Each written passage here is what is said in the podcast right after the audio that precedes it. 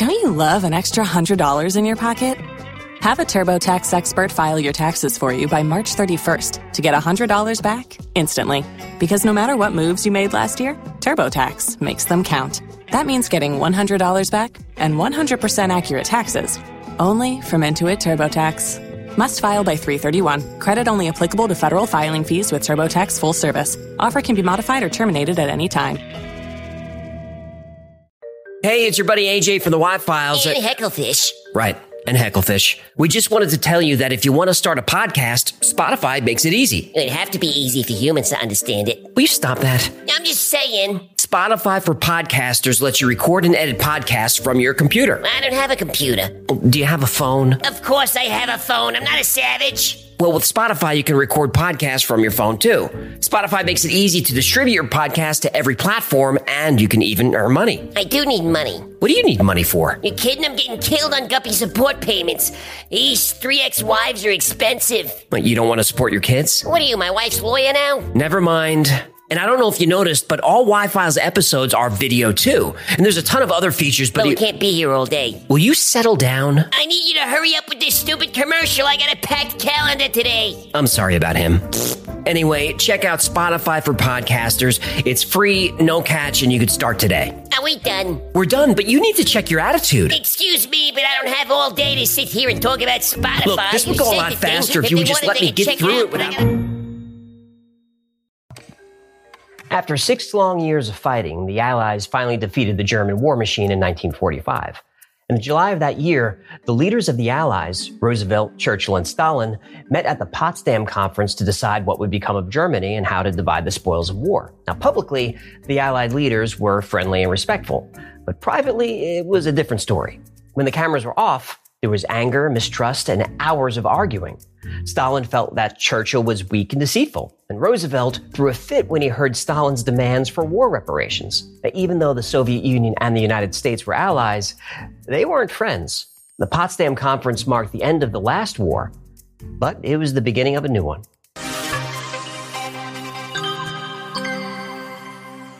On August 4th, 1945, just a few days after Potsdam, United States Ambassador William Averell Harriman received a gift from a group of Soviet children who belonged to the Vladimir Lenin All Union Pioneer Organization. The Vlada what?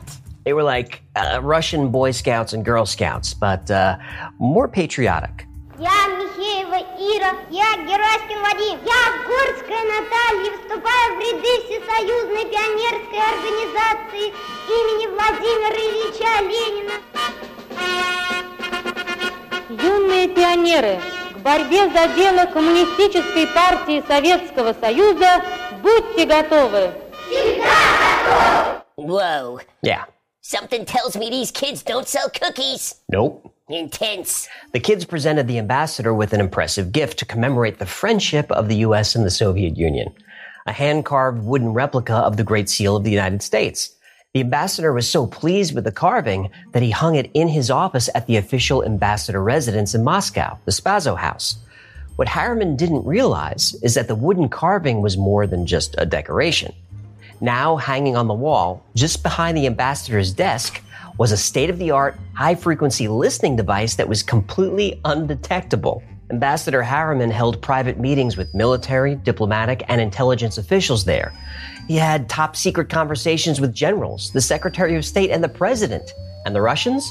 They could hear every word. Oh boy. How long before they found this bug? Seven years. Oh, for crying out loud. Yep. The intelligence community called the device the Thing. You gotta be fing kidding. And the thing was on the office wall of five different ambassadors over seven years. How did they finally find it? Well, by accident, actually. And that's what makes the thing so interesting and so effective. This was an electronic listening device that didn't require electricity. Diplomats serving at the American Embassy in Moscow were very concerned about Soviet spying. All staff, from the cooks to the cleaners, were background checked. They were constantly sweeping for bugs. And even people visiting the embassy were given cards on arrival that warned them that they should assume all rooms and even outdoor spaces were being monitored. Even with all these security measures in place, the Soviet secret police were somehow able to listen to the American ambassador's private conversations for years, completely undetected. The thing was created by Leon Theremin, a Russian inventor most famous for developing one of the world's first electronic musical instruments, which he called the theremin. Name checks out. It's all about branding. I don't think I've ever heard of a theremin. Oh, you have.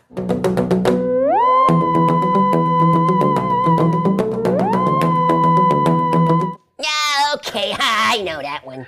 In 19- Bring back David Tennant. Sorry, sorry, I get emotional about Doctor Who. I understand. In the 1920s, Theremin was touring the world showing off his invention. He even performed with the New York Philharmonic and at Carnegie Hall. Now, eventually, he set up a lab in New York and developed one of the first metal detectors for Alcatraz prison. He also created an electronic burglar alarm and was the first person to demonstrate interlace video. Now, this was advanced stuff for the 1920s. Theremin was churning out inventions, working with Thomas Edison, and really making a name for himself. But in 1938, he suddenly disappeared. When Leon Theremin suddenly and mysteriously disappeared from New York in 1938, it was reported that he was executed. But eyewitnesses said that they saw him talking to several tough talking Russians who, um, encouraged him to return to the Soviet Union. Did he go back? Well, the other option was a firing squad. He went back. He did. In Russia, Theremin was put in a Siberian gulag and given a choice. He could work a gold mine, breaking big rocks into smaller ones, or he could work at a Sharashka, which is a secret lab for detained scientists and engineers. He chose the lab. He did. At the secret lab, Theremin was tasked with developing new surveillance technology to bug the U.S. Embassy and the Spaso House. His first success was an infrared microphone called a Buran eavesdropping device, which inspired the modern laser microphone. And it worked by emitting a low power IR beam to detect vibrations on glass windows. Now, the Buran system worked well, but it required good line of sight, which the Russians didn't have at the Spaso house in Moscow. They needed to get something inside. So, Theremin invented the thing, the first resonant cavity microphone. The thing was light, hollow, and it was made of wood so it would vibrate when sound passed into it.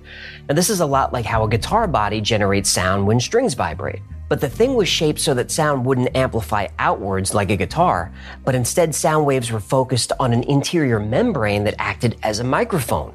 And the microphone was attached to a small antenna which could broadcast radio waves. But radios need power to broadcast. And that's why the thing is so unique. It didn't have its own power source and wasn't connected with wires. Instead, it was activated externally. The NSA calls this technique illuminating a device.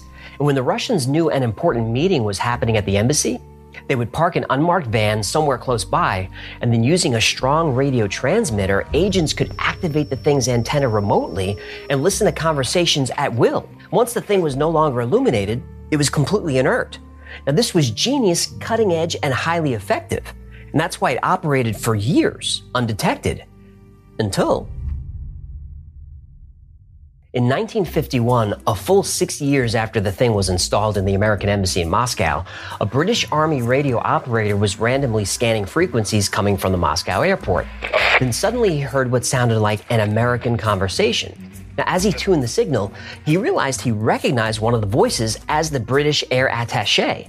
Now, completely by accident, he had tuned into the KGB frequency. Now, he alerted the embassy, who conducted a full bug sweep, but they found nothing. Then, about a year later, another operative was scanning Soviet military radio traffic when he picked up a conversation in English that seemed to be coming from the Spaso house. The new ambassador, George Kennan, called in a special anti espionage unit to perform a sweep, but this time they focused on radio traffic. So, Kennan went to his office and pretended to dictate an important message to his secretary. The American radio techs switched on their equipment and picked up the signal almost immediately. And it was coming from something very close by. It's coming from inside the house. Exactly. A few minutes later, they triangulated the signal and found the source hanging right there on the wall. It was the thing. So you remember my name now, do you? During those seven years, the thing gathered top secret information from some very high level guests, including General Eisenhower, White House staff, and a dozen congressmen. A member of the Soviet team that monitored the Spaso house later said, the thing allowed the KGB to get specific and very important information which gave us certain advantages in the prediction and performances of world politics in the difficult period of the Cold War. Now, that night, a radio technician slept with the thing under his pillow just in case the KGB tried to retrieve it. The next day, it was sent to Washington to be studied. And what did the Russians say about this? Oh, nothing. The Americans and the British didn't say a word for years. No? What did they do with it? They reverse engineered it to use on the Soviets. yeah, I saw that coming.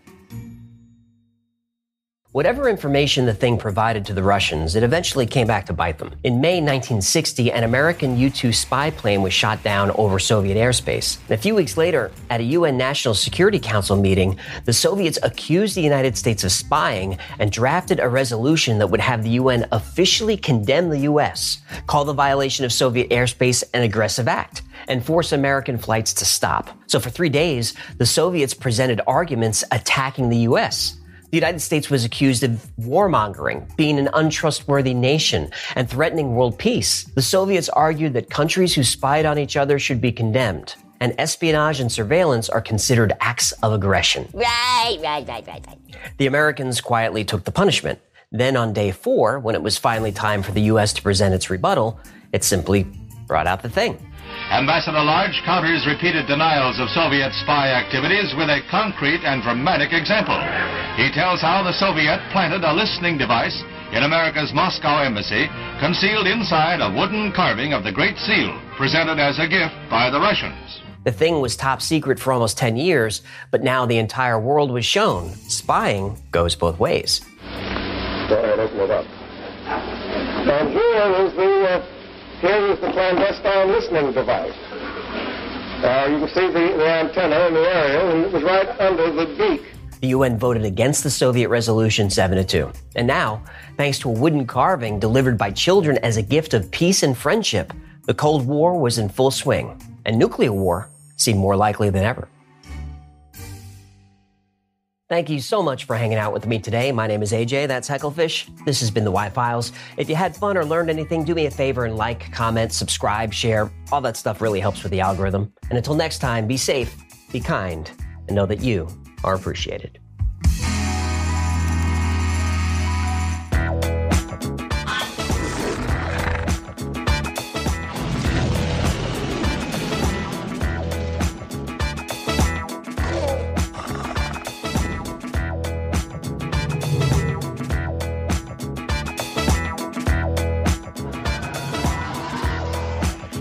A new year full of surprises.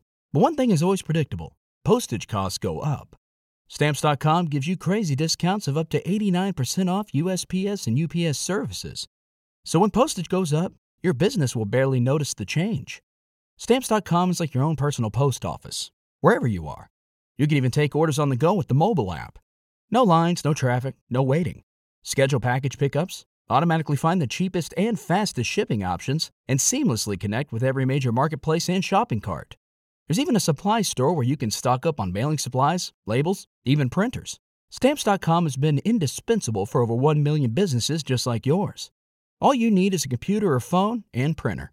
Take a chunk out of your mailing and shipping costs this year with Stamps.com. Sign up with promo code PROGRAM for a special offer that includes a four week trial, plus free postage and free digital scale. No long term commitments or contracts. That's Stamps.com code PROGRAM.